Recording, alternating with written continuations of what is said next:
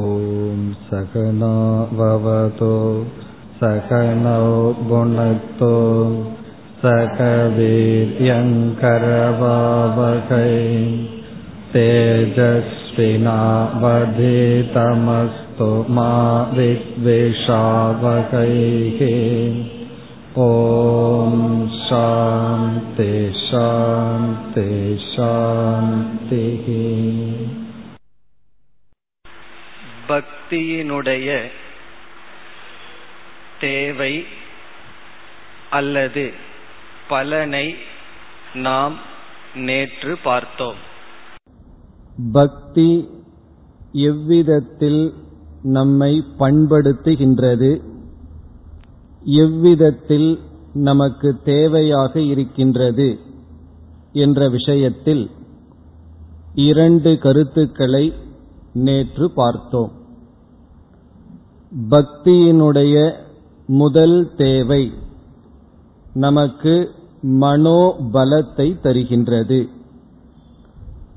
மனோபலம் என்பது சாதாரணமான காரியத்தை வெல்ல சாதாரணமான மனோபலம் போதும், ஆனால் அசாதாரணமான காரியத்தை செய்ய, அதாவது நம்முடைய மனதில் இருக்கின்ற தீய எண்ணங்களை தீய பண்புகளை நீக்கி நட்பண்புகளை அடைதல் என்ற பெரிய காரியத்தை சாதிக்க நமக்கு அதிக சக்தி தேவைப்படுகின்றது. அந்த சக்தியானது அகங்காரத்தை இறைவனிடத்தில் சரணடைவதன் மூலமாக கிடைக்கின்றது. அந்த பலத்தின் துணை கொண்டுதான் நாம் இந்த பெரிய காரியத்தை சாதிக்க முடியும். ஆகவே பக்தி மனோபலத்தை கொடுக்கின்றது. இரண்டாவதாக நாம் பார்த்த கருத்து, நம்முடைய மனதில் பக்குவம் அல்லது மனம் பக்குவத்தை அடைந்திருந்தால்தான் அறிவானது ஏற்படும். உபனிஷத் கூறுகின்ற ஞானம் வர வேண்டும் என்றால் நம்முடைய மனம் பக்குவத்தை அடைந்திருக்க வேண்டும். எந்தவிதமான இழப்பினாலும் பாதிக்கப்படாமல் இருக்க வேண்டும்.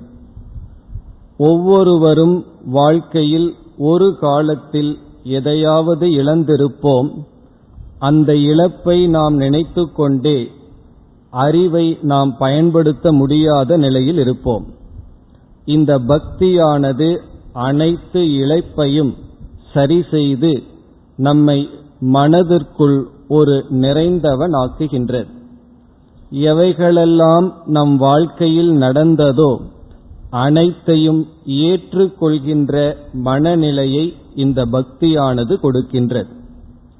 சிலர் கூறுவார்கள், நான் வாழ்க்கையில் சந்தித்த அனைத்து அனுபவத்தையும் ஏற்றுக்கொள்வேன், ஆனால் இதை மட்டும் என்னால் ஏற்றுக்கொள்ள முடியவில்லை, ஜீரணிக்க முடியவில்லை என்று. ஒவ்வொரு மனதிற்கும் ஒவ்வொன்று இருக்கும். அந்த அனைத்தையும் பக்தியானது நீக்குகின்றது.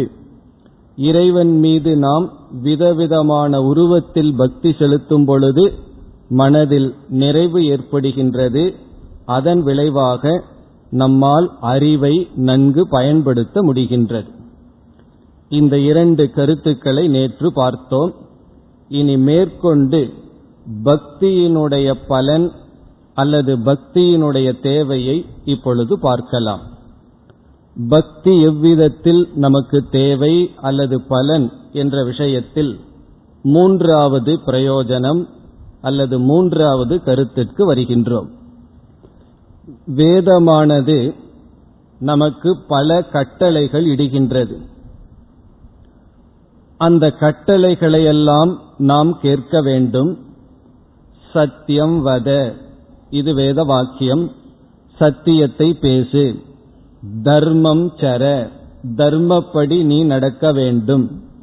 இவ்விதம் வேதம் எத்தனையோ விதிகளை விதிக்கின்றது. இப்பொழுது அந்த வேத வாக்கியத்தை நாம் ஸ்ரத்தையுடன் கேட்க வேண்டும் என்றால், அந்த வேத வாக்கியத்தை கேட்டு மனதில் தூய்மை அடைய வேண்டும் என்றால், அதற்கு ஒரு நிபந்தனை இருக்கின்றது. யாருடைய வார்த்தையை நாம் கேட்போம் என்றால், யாரிடத்தில் நமக்கு அன்பு இருக்கின்றதோ அவர்களுடைய சொல்லைத்தான் நாம் கேட்போம்.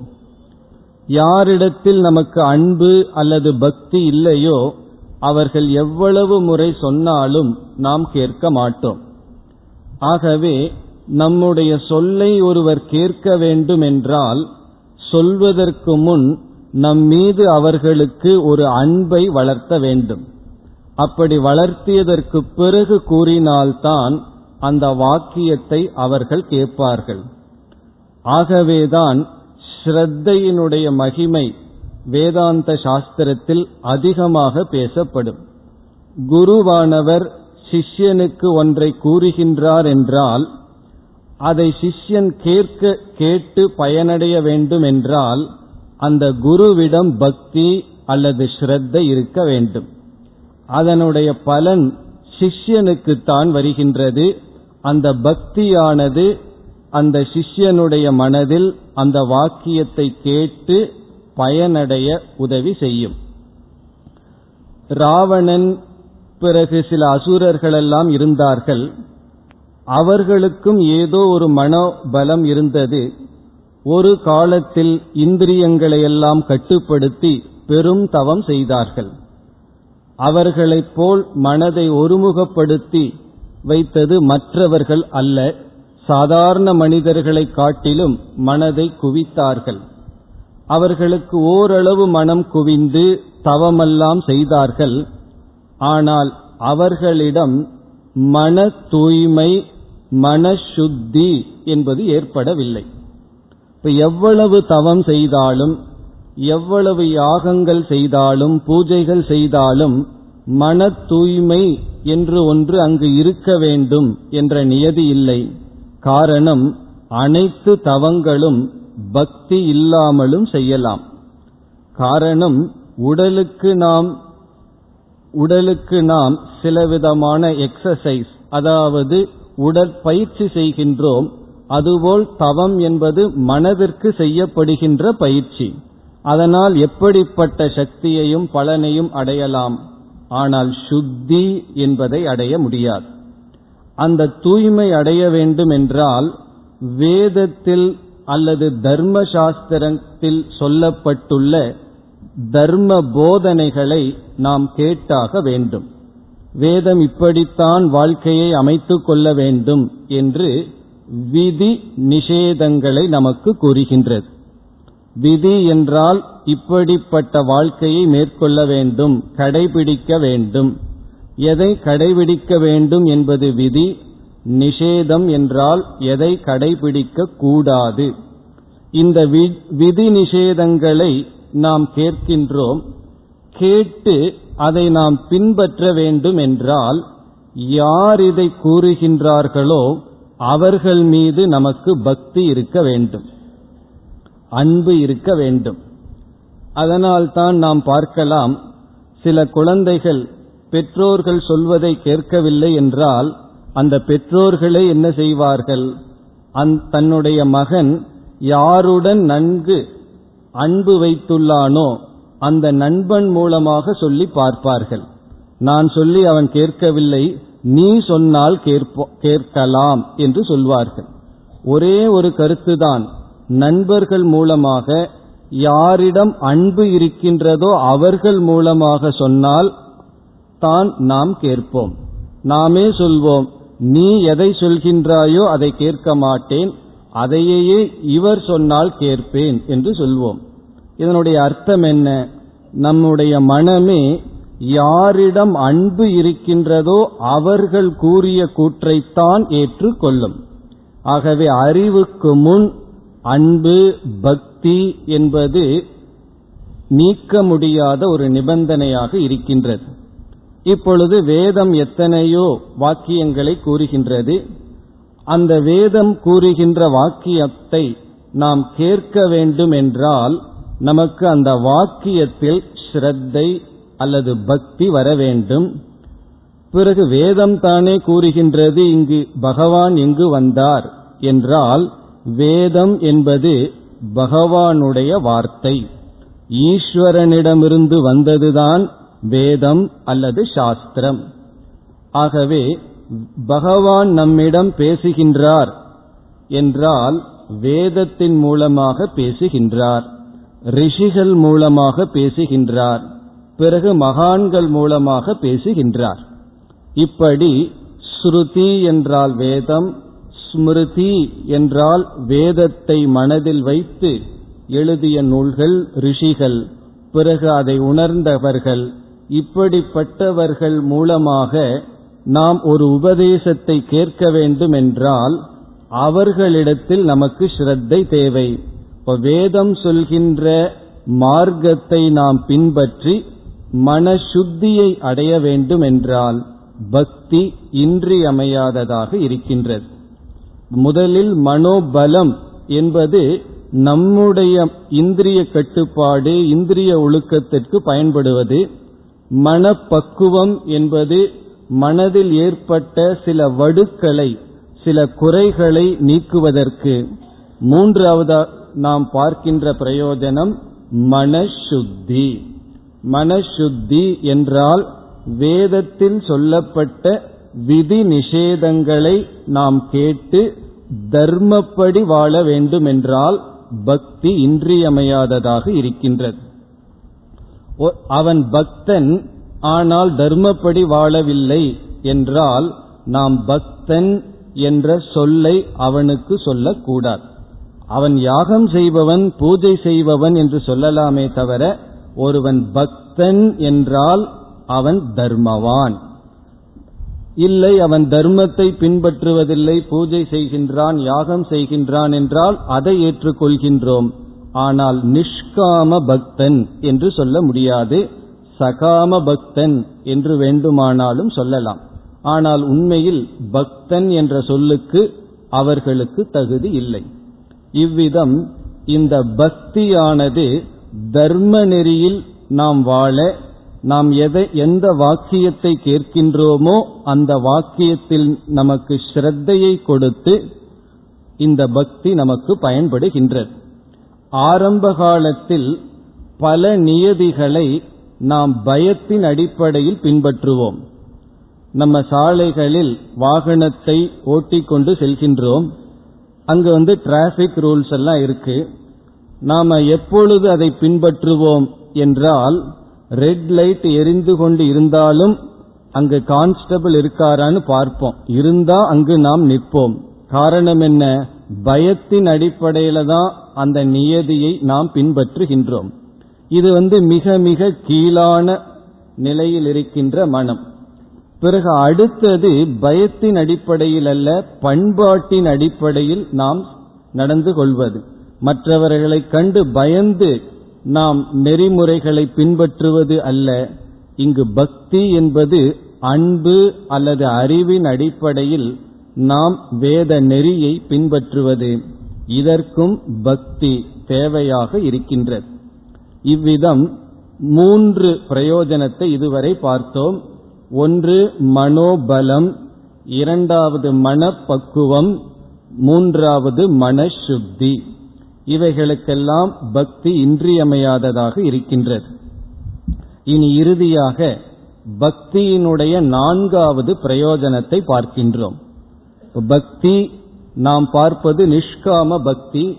இதற்கு நான்காவது பிரயோஜனம் என்னவென்றால், பக்தி என்ற உணர்வானது செயலாக வெளிப்படும். நமக்கு இறைவன் மீது பக்தி இருந்தால் அந்த உணர்வு செயலாக வெளிப்படும். செயல் பல விதங்களில் வெளிப்படலாம். உடலளவில் செயல்படலாம், பிறகு வாக்களவில் செயல்படலாம். இறைவனுடைய நாமங்களை நாம் உச்சரிக்கலாம், பாராயணங்கள் செய்யலாம், பாடல்களை பாடலாம். பிறகு மனதளவில் அந்த இறைவனை தியானிக்கலாம், ஜபம் செய்யலாம். இப்படி பக்தி என்ற உணர்வானது செயலாக வெளிப்படும். எப்பொழுது ஒரு செயல் செய்கின்றோமோ அந்த செயலானது கண்டிப்பாக பலனை கொடுத்துத்தான் ஆகும். செயல் என்றால் கர்ம, பக்தி என்றால் உணர்வு, உணர்வு செயலாக வெளிப்படும் பொழுது அது கர்மமாக மாறுகின்றது. பிறகு அந்த கர்மம் நமக்கு எதை கொடுக்கின்றது என்றால் புண்ணியத்தை அது நமக்கு கொடுக்கின்றது. இப்ப பக்தி என்ற உணர்வு நம்மை புதிய செயலில் ஈடுபடுத்தி பிறகு புண்ணியம் என்கின்ற பலனை கொடுக்கின்றது. சரி, இந்த புண்ணியம் என்ன செய்கின்றது என்றால், நம்முடைய வாழ்க்கையில் நடக்க இருக்கின்ற நிகழ்ச்சிகளை அல்லது நாம் வாழ்க்கையில் சந்திக்கின்ற நிகழ்ச்சிகளை இரண்டாக சாஸ்திரம் பிரிக்கின்றது. ஒன்று பிரபல பிராரப்தம், இரண்டாவது துர்பல பிராரப்தம் என்று பிரிக்கின்றது. பிராரப்தம் என்றால் நாம் சந்திக்கின்ற நிகழ்ச்சிகள், பிரபலம் என்றால் அந்த சூழ்நிலைகளை நாம் மாற்ற முடியாது. நாம் எந்த நிகழ்ச்சிகளை வாழ்க்கையில் சந்தித்தாக வேண்டுமோ அதை மாற்ற முடியாத சந்திப்புகள் வாழ்க்கையில் நாம் சந்திக்கின்ற நிகழ்ச்சிகள் பிரபல பிராரப்தம். துர்பல பிராரப்தம் என்றால் நாம் வாழ்க்கையில் சந்திக்கின்ற நிகழ்ச்சிகள் ஆனால் மாற்றத்திற்கு உட்பட்டது. அதை மாற்றுகின்ற சக்தி நமக்கு ஓரளவு இருக்கின்றது. இப்ப எத்தனையோ சில சங்கடங்களை சந்திக்க வேண்டும் என்றால் சிலவற்றை நம்மால் மாற்ற முடியும், சிலவற்றை நம்மால் மாற்ற முடியாது. ஆகவே வாழ்க்கையில் சந்திக்கின்ற நிகழ்ச்சிகளை மாற்றக்கூடியது மாற்ற முடியாதது என்று நாம் பிரிக்கின்றோம். இந்த பக்தி எப்படி உதவி செய்கிறது என்றால், நமக்கு வருகின்ற சங்கடங்கள் அல்லது கஷ்டமான சூழ்நிலைகள் எல்லாம் இருக்கின்றது. பக்தியின் விளைவாக கர்மம் வெளிப்பட்டு செயல் வெளிப்பட்டு, செயலின் விளைவாக நமக்கு புண்ணியம் வெளிப்பட்டு, எந்த நெருக்கடிகள் கஷ்டங்களை மாற்ற முடியுமோ அந்த துர்பல பிராரப்தத்தை இப்பொழுது நாம் செய்கின்ற கர்ம வினையானது மாற்றி விடுகின்றது. ஆகவே சில சூழ்நிலைகளை மாற்ற நமக்கு சக்தி இருக்கின்றது. அது அமர்ந்து கொண்டே இருந்தால் மாறாது, மாற வேண்டும் என்று எண்ணிக்கொண்டிருந்தால் மாறாது. அதற்குரிய செயலில் ஈடுபட வேண்டும். அப்படி ஈடுபட வேண்டும் என்றால் நமக்கு பக்தி தேவை. இப்ப பக்தி என்ற உணர்வு செயலாக வடிவெடுத்து அந்த செயல் மாற்றக்கூடிய சங்கடங்களை மாற்றுகின்றது. பிறகு மாற்ற முடியாத சங்கடங்களை என்ன செய்கின்றதுனா, மாற்ற முடியாத சங்கடங்களை மாற்றுவதில்லை. இப்ப இந்த பக்திக்கு, பக்தி செயலாக வெளிப்பட்டு மாற்ற முடியாத சில நெருக்கடிகள் அவைகளை மாற்றுவதில்லை. பிறகு என்ன செய்கின்றது என்றால் அவைகளை சந்திக்க தேவையான சக்தியை கொடுக்கின்றது. கஷ்டமான சில சூழ்நிலை வருகின்றது, சிலவற்றை மாற்றுகின்றது, சிலவற்றை மாற்றுவதில்லை. ஆனால் மாற்றுவது நல்லது, மாற்ற முடியாததை சந்திக்க தேவையான சக்தி நமக்கு கிடைக்கின்றது. இது கர்ம வினையின் அடிப்படையில் பக்தியானது நமக்கு துணை புரிகின்றது. பிறகு எதை மாற்ற முடியும் எதை மாற்ற முடியாது என்றால் அந்த அறிவை இறைவன் நமக்கு கொடுக்கவில்லை. ஆகவே எல்லா சமயங்களிலும் நாம் முயற்சியில் ஈடுபட வேண்டும். மாறுவது நல்லது, மாறவில்லை என்றால் அதை நாம் சந்தித்துத்தான் ஆக வேண்டும். சந்திக்கின்ற நோக்கம் அல்லது சந்திக்கின்ற பாவனை நமக்கு முக்கியம். அந்த பாவனையே கர்மயோகம் அல்லது உபாசனம் அல்லது அடுத்து நாம் பார்க்க போகின்ற சில சாதனைகளாக அமையப் போகின்றது. இவ்விதம் பக்தியானது செயலாக வடிவெடுத்து நாம் வாழ்க்கையில் சந்திக்கின்ற பல கஷ்டங்களை நீக்குகின்றது அல்லது கஷ்டங்களை சந்திக்கின்ற நல்ல மனநிலையை கொடுக்கின்றது. இவ்விதம் நாம் 4 பிரயோஜனங்கள் அல்லது தேவையை பார்த்தோம். இதுபோல் பல பிரயோஜனங்கள் இருக்கின்றது. இத்துடன் பக்தியினுடைய தேவை அல்லது பக்தி எப்படி நம்மை செம்மைப்படுத்துகிறது, பண்படுத்துகின்றது என்ற கருத்தை நாம் முடித்து கொண்டு அடுத்த விசாரத்திற்கு செல்லலாம். நாம் ஆரம்பத்தில் பக்தியை இரண்டாக பிரித்தோம். ஆரம்பத்தில் என்றால் முதலில் இரண்டாக பிரித்தோம். சாதனா பக்தி, சாத்திய பக்தி என்று. பக்தியே பாதை, பக்தியே லட்சியம் என்று பிரித்தோம். பிறகு அந்த சாதனை பாதையாக இருக்கின்ற பக்தியை எப்படி பிரித்தோம்? சகாம பக்தி, நிஷ்காம பக்தி என்று பிரித்தோம். சகாம பக்தி என்றால் இறைவனை வெறும் கருவியாகவே பயன்படுத்தி இவ்வுலகத்தில் இருக்கின்ற போகப் பொருள்களை நாடுதல். அந்த இடத்தில் இறைவனுக்கு நாம் செலுத்துகின்ற பக்தி மிக மிக அல்பமான அன்பு. காரணம், அங்கு இறைவன் வெறும் கருவியாக மட்டும் இருக்கின்றார். பிறகு பயத்தினால் பக்தி செலுத்துகின்றோம், இறைவனை பற்றிய அறிவே இல்லாமல். அதெல்லாம் சகாம பக்தி. பிறகு நிஷ்காம பக்தி என்றால் இறைவனே சாதனம், இறைவனே சாத்தியம் என்று பார்த்தோம். கடவுளையே சாதனையாக கொண்டு கடவுளையே சாத்தியமாக கொள்ளுதல். பிறகு அடுத்ததாக என்ன சிந்தித்தோம்? அந்த சாத்தியமாக இறைவன் இருந்தாலும் நம்மை பண்படுத்தினால்தான் இறைவனை அடைய முடியும். ஆகவே நம்முடைய சாத்தியம் நம்மை பண்படுத்துதல் என்று பார்த்தோம். அப்படி பண்படுத்தும் பொழுதுதான் பக்தி எப்படியெல்லாம் நம்மை பண்படுத்த உதவி செய்கின்றது என்பதை பார்த்து முடித்தோம். பிறகு இந்த நிஷ்காம பக்தன் எப்படி பக்தியை ஆரம்பிக்கின்றான் என்று பார்க்கையில் ஒரு கர்ம யோகியாக ஆரம்பிக்கின்றான். இப்ப யார் நிஷ்காம பக்தன்? நிஷ்காம பக்தியில் முதல் படியில் இருப்பவன் கர்மயோகி. பிறகு கர்மயோகத்தில் ஈடுபட்டு அதனால் கிடைக்க வேண்டிய பலனை அனுபவித்து பிறகு கடமைகளிலெல்லாம் சற்று விலகி அவன் அதிக காலம் இறை சிந்தனையில் ஈடுபட்டு உபாசகனாக இருக்கின்றான்னு பார்த்தோம். இப்படிப்பட்ட பக்தனுக்கு இறைவனை பற்றிய சில ஞானம் இருக்கும். இறைவன் இந்த உலகத்தை படைத்தவர், அனைத்து சக்தியையும் உடையவர், அனைத்தையும் அறிபவர் என்றெல்லாம் இருக்கும் என்று பார்த்தோம். இனி இதே நிஷ்காம பக்தன் அடுத்த நிலைக்கு உயர்கின்றான். அந்த அடுத்த நிலையை இப்பொழுது பார்க்கின்றோம். இதுவரை பார்த்த நிஷ்காம பக்தன் யார் என்றால் கர்மயோகி. அந்த கர்மயோகி என்பவன் சில நாட்கள் கர்மத்தில் ஈடுபட்டு பிறகு அவனே சத் உபாசகனாக வருகின்றான். அப்போ இறைவனுக்கு ஒரு பெயரை கொடுத்து அந்த இறைவனையே தியானித்து மனதை ஒருநிலைப்படுத்தி மனதை பக்குவப்படுத்தி வருகின்றான். இவன் ஆன்மீக பயணத்தில் அடுத்த ஒரு முன்னேற்றத்தை அடைகின்றான். அப்படி அடைபவனை நாம் அடுத்த பக்தனாக பார்க்கின்றோம். இது சாதாரண நிஷ்காம பக்தன் அவன் அடைகின்ற முன்னேற்றம் அல்லது அவன் அடைகின்ற அடுத்த நிலை, அதை நாம் விஸ்வரூப பக்தி என்று அழைக்கின்றோம். இப்ப முதல்ல பார்த்தவன் கர்மயோகி உபாசகன். இவன் சற்று உயரும் பொழுது விஸ்வரூப பக்தனாக மாறுகின்றான். விஸ்வரூப பக்தன் என்பவன் யார்? இவனுடைய பக்தி எப்படி? இவனுக்கு என்ன ஞானம் இருக்கின்றது என்று பார்க்க வேண்டும்.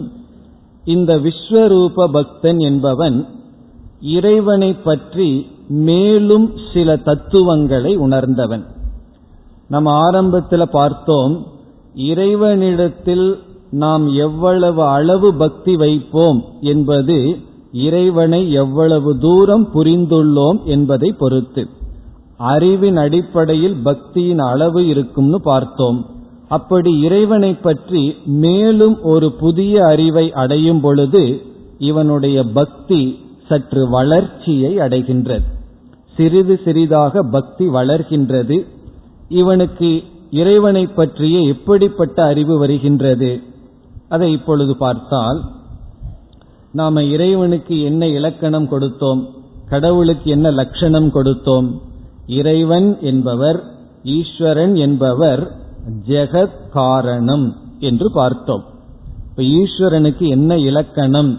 யார் கடவுள் என்ற கேள்விக்கு பதில் இந்த உலகத்திற்கு காரணமாக இருப்பவர். ஜெகத்னா உலகம், காரணம்னா இந்த உலகத்திற்கு காரணமானவர். பிறகு மீண்டும் நாம் பார்த்தோம், காரணம் இரண்டு விதம்னு பார்த்தோம். ஒன்று நிமித்த காரணம்னு பார்த்தோம். நிமித்த காரணம் என்பது நம்ம உதாரணத்தை மனதில் வைத்துக் கொண்டால் விளங்கும். ஒரு பானை உருவாக்க நிமித்த காரணமாக இருப்பது அந்த பானையை செய்பவன். பிறகு உபாதான காரணம் என்று ஒன்றை பார்த்தோம். அந்த உபாதான காரணம் களிமண். இந்த இரண்டையும் மனதில் கொண்டால் களிமண் என்ற ஒரு பொருளை கொண்டு அதை ஒரு மனிதன் விதவிதமான பானைகளை செய்கின்றான். அப்படி இந்த அனைத்து படைப்புக்கும் இந்த உலகத்திற்கும் இறைவன் காரணம் என்றால் இறைவன் எப்படிப்பட்ட காரணம் என்ற விசாரத்தில் அந்த இறைவன் நிமித்த காரணமாகவும் உபாதான காரணமாகவும் இருக்கிறார்னு பார்த்தோம். இப்ப இந்த பக்தன் உபாதான காரணமாக இருக்கின்றார் என்ற அறிவை உணர்ந்திருக்கின்றான். அதனுடைய விளைவுதான் இவன் விஸ்வரூப பக்தனாக மாறிவிட்டான். இப்ப விஸ்வரூப பக்தி செலுத்தணும் என்றால் இறைவன் உபாதான காரணம் என்ற தத்துவத்தை உணர்ந்திருக்க வேண்டும். அது எப்படி என்றால், உபாதான காரணம் என்பது பானைகளுக்கு களிமண், விதவிதமான நகைகளுக்கு தங்கம். ஒரே ஒரு தங்கம்ங்கிற பொருள் விதவிதமான நகைகளாக இருக்கின்றது. களிமண் என்பது விதவிதமான பானைகளாக இருக்கின்றது. இப்பொழுது நான் பானைகளை பார்க்கின்றேன். பலவிதமாக அந்த பானைகள் இருக்கின்றது. ஒன்று சிறியதாக, இனி ஒன்று பெரியதாக. பிறகு ஒவ்வொரு பானைகளும் ஒவ்வொரு பிரயோஜனத்திற்கு பயன்படுகிறது. சிலது தட்டாக இருக்கலாம், சிலது டம்ளாரா இருக்கலாம். அப்படி களிமண்ணிலிருந்து விதவிதமான பானைகள் அங்கு இருக்கின்றது. விதவிதமான கலர்ல எல்லாம் இருக்கு. இப்ப நான் பானைகளை எல்லாம் பார்த்து கொண்டிருக்கும் பொழுது நான் ஒருவரிடம் கேட்கின்றேன், இவைகளெல்லாம் எதனால் செய்யப்பட்டது என்று அந்த பானைகளை விற்பவரிடம் கேட்கின்றேன். அவர் சொல்றார், இங்கு இருக்கின்ற அனைத்து பானைகளும் களிமண்ணால் செய்யப்பட்டது. அனைத்து பானைகளுக்கும் களிமண் காரணம்னு சொல்கின்றார். அப்படி சொன்னவுடன் நான் அந்த காரியமான படைக்கப்பட்ட பானைகளை பார்க்கும் பொழுது நான் எதை பார்க்கின்றேன்? பானைகளெல்லாம் களிமண்ணால் செய்யப்பட்டது என்ற அறிவை அடைந்தவுடன் நான் அந்த பானைகளை பார்க்கும் பொழுது எப்படி பார்ப்பேன்? களிமண்ணாக பார்ப்பேன். பிறகு அதற்கு நான் கொடுக்கிற மதிப்பு களிமண்ணுக்கு கொடுக்கிற மதிப்பு தான். ஒரு பானை இரும்பு கலர்ல இருக்கலாம், இனியொரு பானை தங்க கலர்ல பெயிண்ட் அடிச்சு வச்சிருக்கலாம், இனியொரு பானை வெள்ளியினுடைய வர்ணத்துல இருக்கலாம். ஆனா நான் கொடுக்கிற மதிப்பு எப்படி? இவைகள் எல்லாத்துக்குமே ஒரே ஒரு உபாதானம். ஆகவே இவைகளிடத்தில் நான் பார்ப்பது களிமண்ணை மட்டும். அதாவது பானைகள் தோற்றத்திற்கு விதவிதமாக இருந்தாலும் என்னுடைய பார்வை இதனுடைய உபாதான காரணம் என்ன என்ற அறிவு வந்துவிட்டால் என்னுடைய பார்வை எப்படி இருக்கும்? களிமண்ணாகவே நான் பார்ப்பேன். இதே போல்தான் இந்த அனைத்து உலகத்திற்கும் உபாதான காரணம் யார் என்ற கேள்விக்கு உபாதான காரணம் இறைவன் என்றால் நான் இந்த படைப்பில் எதை பார்ப்பேன்? களிமண்ணுதான் பானைகளுக்கு உபாதானம் என்றால் அந்த பானைகளிடத்தில் இருக்கின்ற மேலோட்டமான வர்ணங்கள் உருவங்களை எல்லாம் நீக்கிவிட்டு களிமண் புத்தி தான் எனக்கு இருக்கும். அதே போல நாம் பார்க்கின்ற அனைத்து உலகத்திற்கும் இறைவனே உபாதான காரணம் என்றால் இந்த உலகத்தில் எப்படிப்பட்ட புத்தி நமக்கு வர வேண்டும் அல்லது வரும் என்றால் ஈஸ்வர புத்தி. இந்த உலகத்தை பார்க்கும் பொழுது இறைவனாகவே நாம் பார்க்கின்றோம். எப்பொழுதுனா இந்த அறிவுடன் பார்த்தால். இந்த அனைத்து படைப்புக்கும் உபாதானம் பொருளாக இருப்பது இறைவன் என்றால் நாம் இறைவனை எந்த இடத்திலும் இழக்க முடியாது. காரணம் என்ன? பார்க்கின்றது அனைத்தும் இறைவனுடைய சொரூபம். ஆனால் அது முன் தெரியவில்லையே என்றால், இந்த களிமண் உதாரணத்தை மனதில் கொள்வோம். களிமண்ணிலிருந்து பானைகள் செய்யப்பட்டு மேலே இருக்கின்ற வர்ணங்கள், உருவங்கள், பெயர்கள் நம்முடைய கவனத்தை எடுத்து விட்டது, அதிஷ்டானத்தை மறைத்து விட்டது. அதை பார்த்து கொண்டிருக்கும் பொழுது அதில் கவனம் செல்லவில்லை. உபாதான காரணம் களிமண் என்று தெரிந்து கொண்டால் பிறகு பார்க்கிறத இடத்திலெல்லாம் களிமண் புத்தி தான், களிமண்ணுக்குரிய மதிப்பு தான் கொடுப்போம். அதே போல இந்த உலகத்திற்கு எப்படிப்பட்ட மதிப்பை கொடுக்கணும், ஈஸ்வரனுக்கு கொடுக்கின்ற மதிப்பை நாம் கொடுப்போம். எப்பொழுது என்றால், இந்த உலகம் அனைத்தும் இறைவனால் உருவாக்கப்பட்டது, இறைவனாகவே இருக்கின்றது என்று. அதனாலதான் இது ஹையர் ஸ்டேஜ், அடுத்த படி என்று பார்த்தோம். இந்த படியைத்தான் விஸ்வரூப பக்தி என்று சொல்வது. இப்ப விஸ்வரூப பக்தி என்றால் விஸ்வமும், விஸ்வம்னா அனைத்தும், அனைத்தும் ஈஸ்வரனுடைய ரூபம், அனைத்தும் ஈஸ்வர சுரூபம், பார்க்கின்றது அனைத்தும் இறைவனை தவிர வேறில்லை. நம்ம இப்ப எதை பார்த்துட்டு இருக்கோம், இந்த ஞானத்திற்கு முன் இறைவனை தவிர மீதிய பார்க்கின்றோம். இந்த ஞானத்திற்கு பிறகு முற்றிலும் ஒரு மாற்றம், இறைவனை தவிர வேறை பார்க்க மாட்டோம். இப்பொழுது இறைவனை தவிர மற்றதை பார்க்கின்றோம். பிறகு இந்த ஞானம் வந்தா பகவானைத்தான் நாம் பார்ப்போம். உயிர்களையும் இறைவனாக பாவிக்கின்றார்கள். ஒரு உயிரை நான் வெறுத்தல் என்பது ஈஸ்வரனை நான் வெறுத்தல். ஒருவனுக்கு நான் ஹிம்சை செய்தல் என்பது பகவானுக்கு நான் ஹிம்சை செய்தல். காரணம் என்ன, பார்க்கின்ற அனைத்து உயிருமாக ஈஸ்வரன் இருக்கின்றார். இப்படி நான் பார்க்க வேண்டும் என்றால், இந்த உலகத்தையே இறைவனாக நான் பார்க்க வேண்டும் என்றால், எது காரணம், ஈஸ்வரனை பற்றிய ஞானம் காரணம். எப்படிப்பட்ட ஞானம், உபாதான காரணம். இறைவனே பொருளாக இவ்வுலகத்தில் காட்சியளித்துக் கொண்டிருக்கின்றார். இறைவன் இந்த உலகத்தை படைக்கும் பொழுது தன்னையே இந்த உலகாக மாற்றி கொண்டுள்ளார். அவர் ஒரு பெரிய மாயாவியா இருக்கிற காரணத்தினால தன்னை அழித்து கொள்ளாமல் இந்த உலகத்தை தன் மீது ஏற்றி வைத்து கொண்டு நமக்கு காட்சியளித்து கொண்டிருக்கின்றார். அப்ப இறைவனை இந்த பக்தர்கள் வழிபட எங்கு செல்ல வேண்டும், இவர்களுடைய பக்தியினுடைய முறை மாற்றம் ஏற்படும். இதற்கு முன்னாடி இருக்கின்ற நிலையில் இருக்கின்ற பக்தர்கள் இறைவனை வழிபட கோயிலுக்கு செல்ல வேண்டியது இருக்கலாம், அல்லது வீட்டிலேயே பூஜை அறைக்குள் செல்ல வேண்டும் என்ற தேவை இருக்கலாம். பிறகு விதவிதமான பூஜைகள், தியானங்கள் எல்லாம் செய்யலாம். இந்த விஸ்வரூப பக்தன் எப்படி தன்னுடைய பக்தியை வெளிப்படுத்துவான், இவனிடத்தில் முழு மாற்றம் வருவதை நாம் பார்க்கலாம். ராமகிருஷ்ண பரமஹம்சர் முதலில் காளி தேவியை வழிபட்டு கொண்டு வந்தார். பிறகு அவருக்குள் மனப்பக்குவம் வந்தது, மனோபலம் வந்தது, அறிவு, மனோசுத்தி வந்தது, அறிவும் வந்தது இறைவனை பற்றி. பிறகு அவர் பூ பறிக்க போவார், அவர் அப்படியே நின்று கொள்வார். காரணம், அந்த பூவை இறைவனாகவே பார்ப்பார். எந்த பொருள்களையெல்லாம் கொண்டு பூஜை செய்தாரோ அந்த பொருள்களையே இவர் பகவானாக பார்த்து நிற்பார். அதற்கு பிறகு அவரால் முன் செய்தது போல் பூஜை செய்கின்ற சக்தியை இழந்து விடுகின்றார். காரணம் என்ன, முன் இறைவன் என்று ஒன்று, அந்த இறைவனுக்கு பூஜை செய்கின்ற பொருள்கள் என்று பல வேற்றுமைகள் இருந்தது.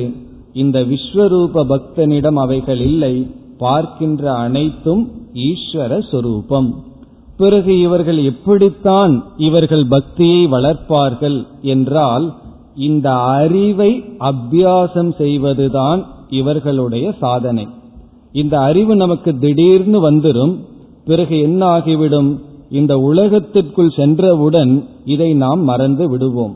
என்ன, இந்த இருமையானது, மாயையானது, துவைதமானது நம்மை இந்த அறிவிலிருந்து எடுத்து விடும். ஆகவே இவர்கள் செய்கின்ற அபியாசம் என்னவென்றால், இந்த அறிவில் நிற்பதுதான் இவர்களுடைய பக்தி. இந்த அறிவுல நின்று பழகுவதுதான் இவர்களுடைய பக்தி. காரணம், இந்த உலகத்துல நம்ம எத்தனையோ விருப்பு வெறுப்புக்களை எல்லாம் சேர்த்து வைத்துள்ளோம். நமக்கு விருப்பு வெறுப்புக்கு உள்ளாகாதவர்களை பார்த்தோம்னா சாதாரணமா பார்த்திடலாம். காரணம் என்ன, எல்லாம் ஈஸ்வர சுரூபம்னு பார்த்திடலாம். ஆனா விருப்பு வெறுப்புக்கு உட்பட்டவர்கள் கண் முன்னாடி நின்றால் அவர்களை போய் எப்படி பகவான்னு பார்ப்பது? அப்ப மனசு சொல்லும், இவரை மட்டும் விட்டுட்டு மீதிய பகவான்னு பார்த்திடலான்னு சொல்லும். காரணம் என்ன, அவர்களை முழுமையாக ஏற்றுக்கொள்ளாது. அந்த வாசனைகள் மேலே வந்து இந்த அறிவுக்கு தடையாக இருக்கும். இப்ப இந்த பக்தர்கள் செய்கின்ற சாதனை என்னவென்றால், இந்த அறிவில் நிற்பதுதான். இறைவனை பற்றிய அறிவை அடைந்து இந்த அறிவில் வீழாமல் இருப்பதுதான் இவர்களுடைய சாதனை. இப்ப இவர்களை நாம விஸ்வரூப பக்தர்கள் என்று அழைக்கின்றோம். இப்ப விஸ்வரூப பக்தர்கள் மிக உயர்ந்த ஸ்தானத்திற்கு வந்து விட்டார்கள். இப்ப இதற்கு முன்னாடி இருப்பவர்கள் வந்து இறைவனுக்கு ஒரு பெயரை கொடுத்து, இறைவனுக்கு ஒரு உருவத்தை கொடுத்து, அந்த இறைவனை விதவிதத்தில் வழிபட்டு, ஸ்லோகங்கள் சொல்லியோ, தியானம் செய்தோ, அல்லது சில விரதங்கள் இருந்தோ விதவிதத்தில் வழிபாட்டை செய்து வந்தார்கள்.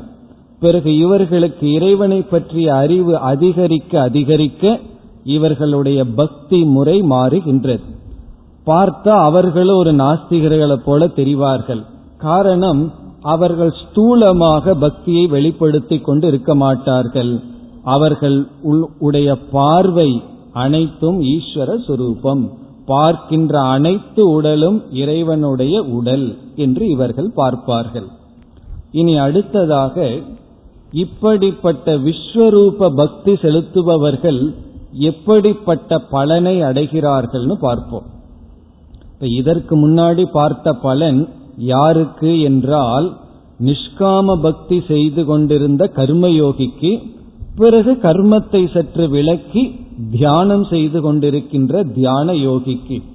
இப்ப விஸ்வரூப பக்தன் இவ்விதம் பக்தி செலுத்தும் பொழுது அவன் அடைகின்ற பலன் என்ன என்று பார்க்கையில், இந்த விஸ்வரூப பக்தன் எப்படி பார்க்கின்றான்?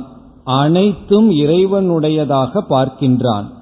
அப்பொழுதுதான் இவனிடத்தில் இருக்கின்ற அனைத்து சக்தியும் ஈஸ்வரனுடைய சக்தியாக உணர்கின்றான். அது சிந்திக்கிற சக்தியா இருக்கலாம், பார்க்கிற சக்தியா இருக்கலாம், பேசுற சக்தியா இருக்கலாம், அல்லது அனைத்து சக்திகளாகவும் இருக்கலாம், அல்லது இவனிடத்தில் பொருள் இருக்கலாம். எது இருந்தாலும் அனைத்து சக்திகளும் இவனுடைய அகங்காரத்துக்கு அஜெக்டிவா, இவனுடைய அகங்காரத்திற்கு அலங்காரமாக இருக்காது. அது ஈஸ்வரனுடையதாக உணர்வான். இப்ப இவனுக்குத்தான் இந்த அபிமான தியாகம் என்பது ஏற்படும். அபிமான தியாகம்னா, எதையெல்லாம் செய்தாலும் அது என்னுடையது, என்னுடைய அறிவு, எனக்கு அறிவு இருக்கின்றது, எனக்கு தவம் இருக்கின்றது, எனக்கு பொருள் இருக்கின்றது என்று அனைத்தையும் என்னுடையதாகவே கருதி வருவோம். ஆனா இந்த விஸ்வரூப பக்தனுக்கு அனைத்தும் ஈஸ்வரன் உடையதாக இருக்கும். அப்ப இவனுக்குள்ள கர்வம் வராது. காரணம் என்ன, தனக்கு தன்னிடம் இருக்கின்ற அனைத்து மகிமையும் ஈஸ்வரனுடைய மகிமையாக உணர்வான். இந்த அபியாசத்தை அதிக காலம் செய்ய வேண்டும் என்றுதான் கீதையில் பகவான் 2 அத்தியாயம் இதற்காக கொடுத்துள்ளார். விபூதி யோகம் என்ற இடத்தில் பகவான் என்ன செய்கின்றார், இந்த உலகத்தில் இருக்கின்ற அனைத்து மேன்மையையும் கூறி, சிலதை உதாரணமாக கூறி, அவைகள் நானாக இருக்கின்றேன், நானாக இருக்கின்றேன் என்று சொல்கின்றார். அப்படி இந்த பக்தன் என்ன உணர்கின்றான், தன்னிடம் இருக்கின்ற பெருமை அனைத்தும் ஈஸ்வரனுடைய பெருமையாக உணர்கின்றான். இதனுடைய அடுத்த ஒரு பிரயோஜனம் இருக்கின்றது. அது என்னவென்றால், தன்னிடம் இருக்கின்ற அனைத்து ஐஸ்வர்யமும் இறைவனுடையது என்றால், இந்த உலகத்தில் இருப்பவர்களிடம் இருக்கின்ற பெருமை யாருடையது? அதுவும் ஈஸ்வரனுடையது. இதை உணரும் பொழுதுதான் அவ்வளவு சுலபமாக மனதில் அகற்ற முடியாத பொறாமை என்ற உணர்வு இவனிடமிருந்து அகல்கின்றது. நம்ம நினைச்சிட்டு இருக்கோம் எனக்கெல்லாம் பொறாமை இல்லை என்று. இந்த அறிவினாலதான் நாம் பொறாமையை நீக்க முடியும். இல்லை என்றால் மற்றவர்கள், நம்மை சுற்றி இருப்பவர்களுடைய மேன்மையை நம்மால் பொறுத்து கொள்ள முடியாது. இப்ப நமக்கு வயிறு சரியில்லைன்னு வயிறு எரிஞ்சா பரவாயில்ல, இனியொருவனுக்கு நல்ல உணவு கிடைக்குதுன்னு இங்க வயிறு எரிந்தால் என்ன செய்வதுனா, அதுக்கு பேர் தான் பொறாமை என்பது. நம்மை சுற்றி இருப்பவர்களுடைய முன்னேற்றத்தை, வளர்ச்சியை நம்மால் சகித்து கொள்ள முடிவதில்லை. காரணம், அது அவனுடைய அகங்காரத்தை சார்ந்ததுன்னு நினைக்கின்றோம். இந்த விஸ்வரூப பக்தனால ஒன்றை பார்க்க முடிகிறது, அவன் நினைக்கின்றான் அது அவனுடையது என்று, இவன் நினைக்கின்றான் அது ஈஸ்வரனுடைய விபூதி, அது இறைவனுடைய பெருமை. இப்ப இறைவனுடைய பெருமையை பார்த்து நான் ஏன் பொறாமைப்பட வேண்டும்? அந்த உடல் அப்படி வெளிப்படுத்துகிறார், இந்த உடல்ல இப்படி வெளிப்படுத்துகின்றார். இங்கு ஒன்று இல்லை என்றால் அது இங்கு இறைவன் வைக்கவில்லை, அங்கு ஒன்று இருக்கின்றது என்றால் இறைவன் அங்கு வைத்துள்ளார். ஆகவே இந்த அசூயா என்று சாஸ்திரத்தில் சொல்லப்படும்.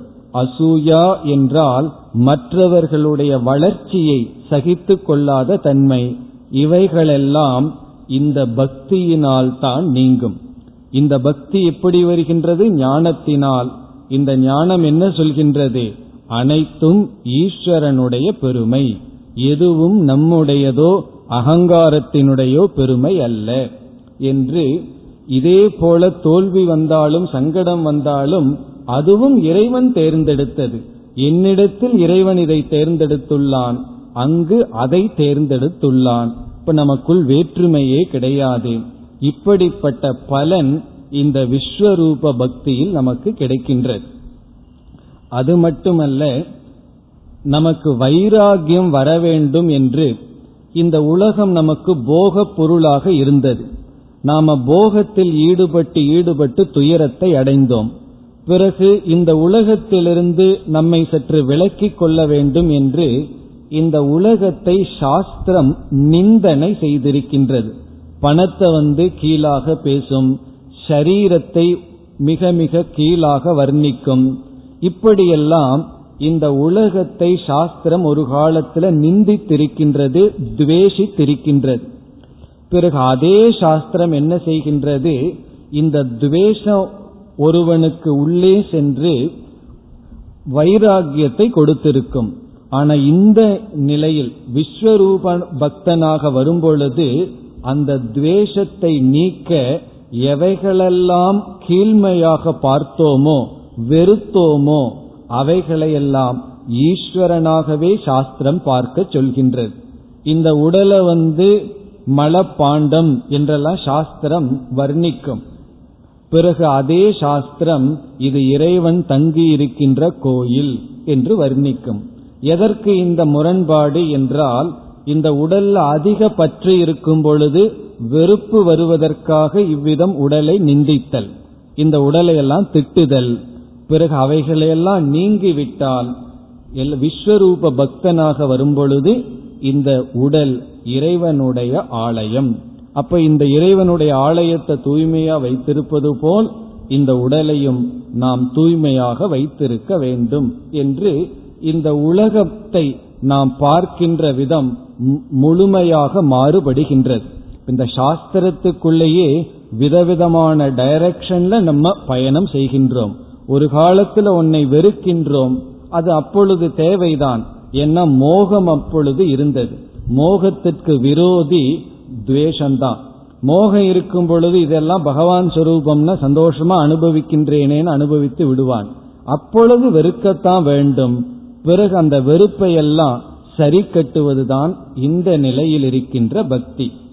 இவ்விதம் நிஷ்காம பக்தன் எப்படி வருகின்றான், எப்படி வளர்கின்றான் என்றால், அவன் ஒரு இஷ்ட தேவதையை வழிபட்டு, அவனுக்கு பெற்றோர்கள் எந்த பெயரை இறைவனுக்கு சொல்லிக் கொடுத்தார்களோ, பரம்பரையில் எந்த மூர்த்தியை, இறைவனுக்கு எந்த உருவம், எந்த பெயரை சொல்லிக் கொடுத்தார்களோ அதை இவன் வழிபட்டு, அந்த இறைவனை சாதனையாகவும் சாத்தியமாகவும் வைத்து, அந்த இறைவன் மீது செலுத்துகின்ற பக்தியினால் அடைய வேண்டிய பக்குவங்களை அடைந்து, பிறகு இறைவனை பற்றிய ஞானம் அதிகரிக்க அதிகரிக்க இவனுடைய பக்தியும் மாற்றத்தை அடைகிறது. பக்தியினுடைய வெளிப்பாடு மாற்றத்தை அடைகின்றது. உலகத்தை பார்க்கின்ற விதத்திலும் மாற்றத்தை அடைகின்றான். அப்படி அடையும் பொழுது இந்த உலகத்தை எல்லாமே இறைவன் ரூபமாக பார்க்கின்றான். இது நிஷ்காம பக்தன் செல்கின்ற அடுத்த நிலை. இனி இந்த விஸ்வரூபத்தோடு முடிகின்றதா என்றால் இதற்கு அடுத்தபடியும் ஒன்று இருக்கின்றது. அதுதான் கடைசி ஸ்டெப். அடுத்தபடி என்ன என்றால், இந்த விஸ்வரூப பக்தன் இந்த உலகத்தை இறைவன் பார்க்கின்றான். இந்த உலகம் அனைத்தும் இறைவன் என்று உணர்ந்து பிறகு அடுத்த ஒன்றையும் உணர்கின்றான். என்ன உணர்கின்றான்? உலகம் அனைத்தும் ஈஸ்வரனாக இருக்கின்றார், அந்த ஈஸ்வரனை நான் பார்க்கின்றேன் என்று தனக்கும் இறைவனுக்கும் ஒரு வேற்றுமையை வைத்திருந்தான். எல்லாமே இறைவன்தான், ஆனால் நான் அந்த இறைவனை பார்த்து அனுபவிக்கின்றேன். நான் பக்தன், இவைகளெல்லாம் இறைவன் சொரூபம். இதில் இவன் செய்த ஒரு கடைசி தவறு என்னவென்றால், தன்னையும் இறைவனையும் பிரித்து வைத்துள்ளான். எப்பொழுது தன்னையும் இறைவனையும் பிரிக்கின்றோமோ அப்பொழுது அன்பும் பிளவுபடுகின்றது. எங்கு டிவிஷன், எங்கு பிளவு இருக்கின்றதோ அங்கு அன்பும் பிளவுபடுகின்றது.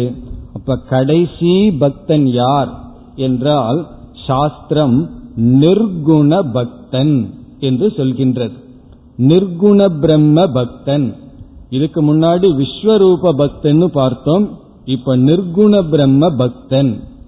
யார் நிர்குண பிரம்ம பக்தன் என்றால், மீண்டும் இந்த விஸ்வரூப பக்தனுக்கு இறைவனை பற்றிய அறிவில் முன்னேற்றம் வருகின்றது. என்ன, இந்த அறிவு என்பது சிறிது சிறிதாக வளர்ச்சிக்கு உட்பட்டது. ஒரு மலரை பார்க்கின்றோம், இது மலர் என்பது ஒரு அறிவு. பிறகு இது ரோஜா மலர் என்பது அந்த மலரில் வருகின்ற அடுத்த அறிவு. பிறகு இது சிவப்பு வர்ணத்துடன் கூடியிருக்கின்றது, அடுத்த அறிவு.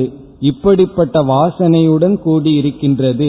இவைகளெல்லாம் என்ன, ஒரு பொருளை பற்றிய அறிவில் வருகின்ற வளர்ச்சி. அதே போல இறைவனிடத்தில் வருகின்ற அறிவின் வளர்ச்சி பக்தியினுடைய வளர்ச்சியாக சேர்ந்து வருகின்றது. அறிவு வளர வளர பக்தியும் மாறிக்கொண்டு வருகின்றது, வளர்கின்றது. பக்தியை வெளிப்படுத்துகின்ற விதமும் மாறிக்கொண்டு வருகின்றது. இனி இறுதியாக இவன் எப்படிப்பட்ட பக்திக்கு வருகின்றான் என்றால், நான் எந்த இறைவனை இதுகாலும் வழிபட்டு வந்தேனோ அந்த ஈஸ்வரன் என்னுடைய ஆத்மஸ்வரூபத்திலிருந்து வேறில்லை. அந்த ஈஸ்வரனுக்கு வேறுபடுத்துவது என்னுடைய பெரிய அகங்காரம்.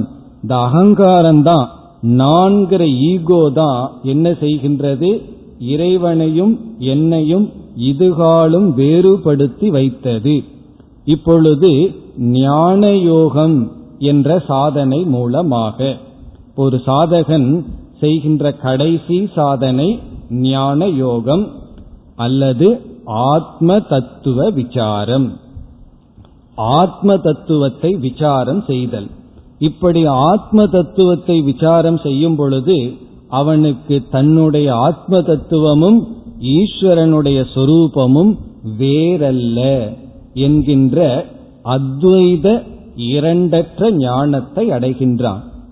இந்த ஞானத்தை அடைந்தவன்தான் பக்தன் என்பவன்.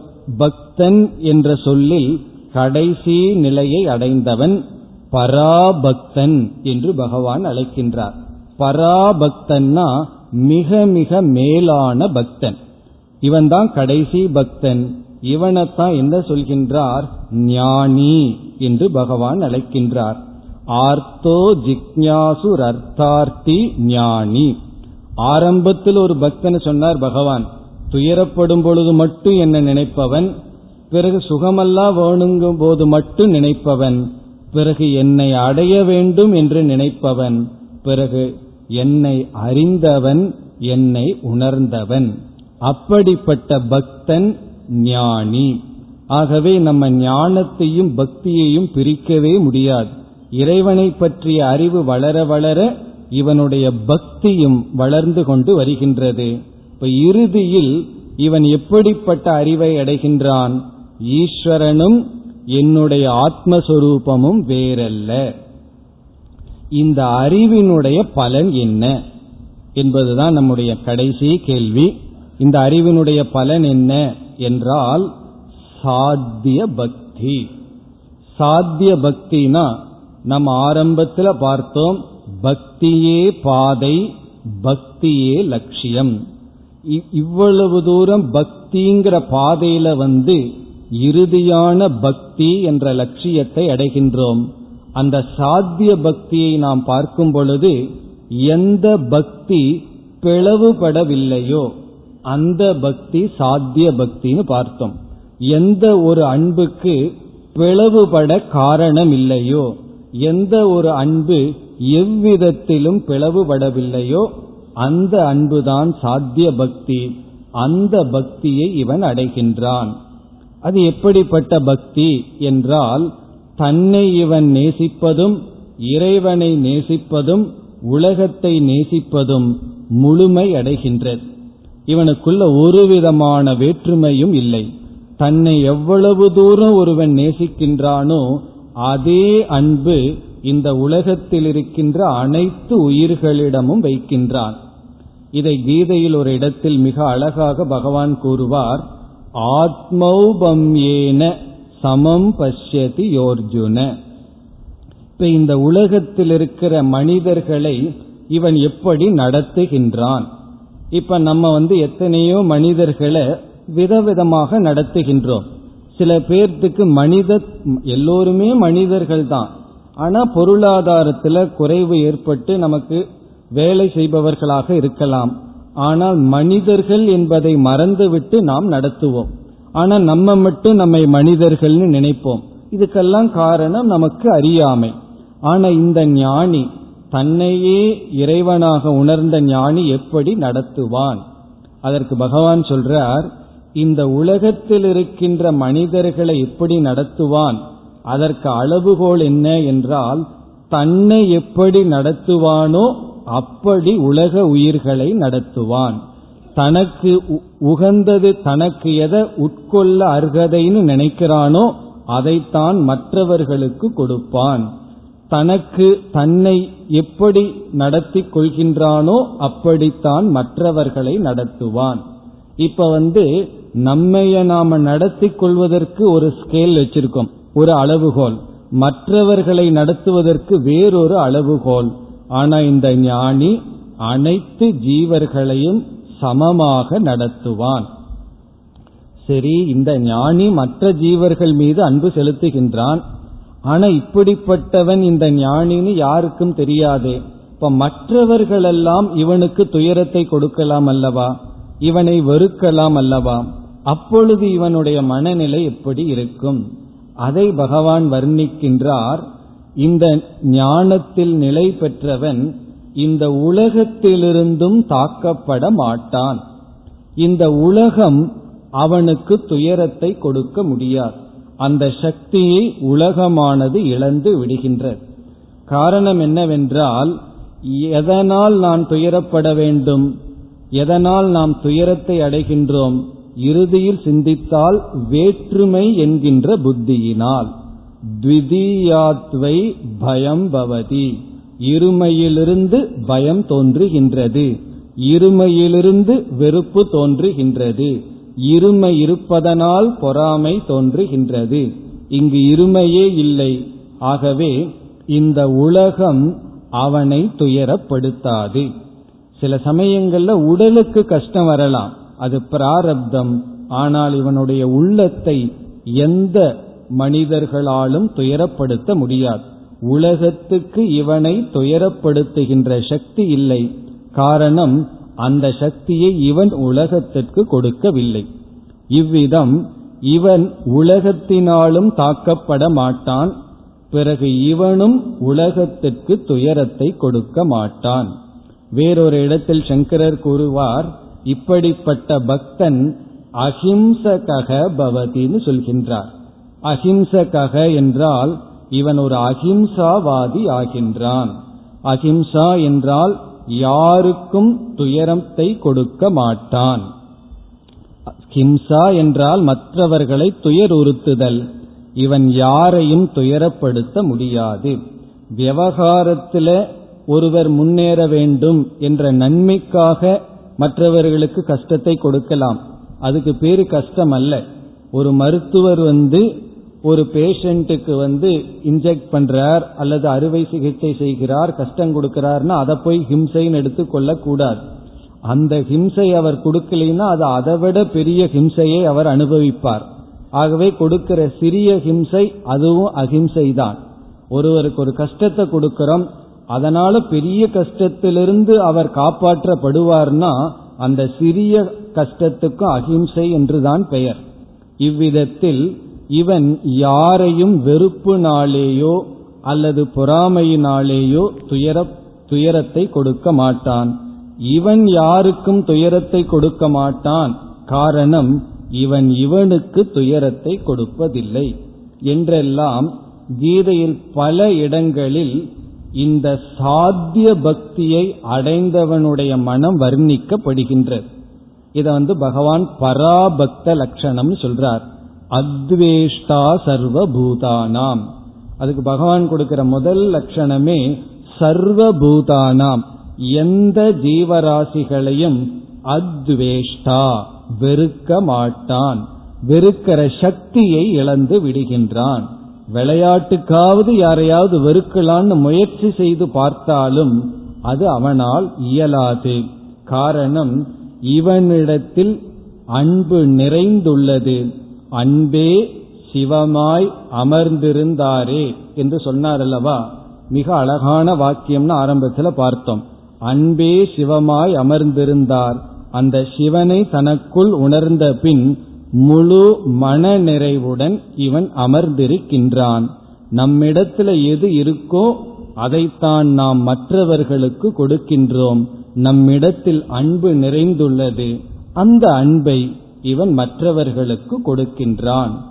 எவ்வளவு காலம் கொடுத்துட்டு இருப்பான்னா எவ்வளவு காலம் இவனுடைய சரீரம் உயிருடன் இருக்கின்றதோ, பிராரப்த கர்மம் இருக்கின்றதோ, அவ்வளவு காலம் மன நிறைவுடன் இந்த பக்தியை அடைந்து இருப்பான்.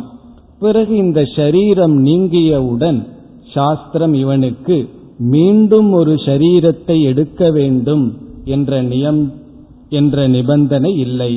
அவன் விதேக முக்தியை அடைகின்றான்.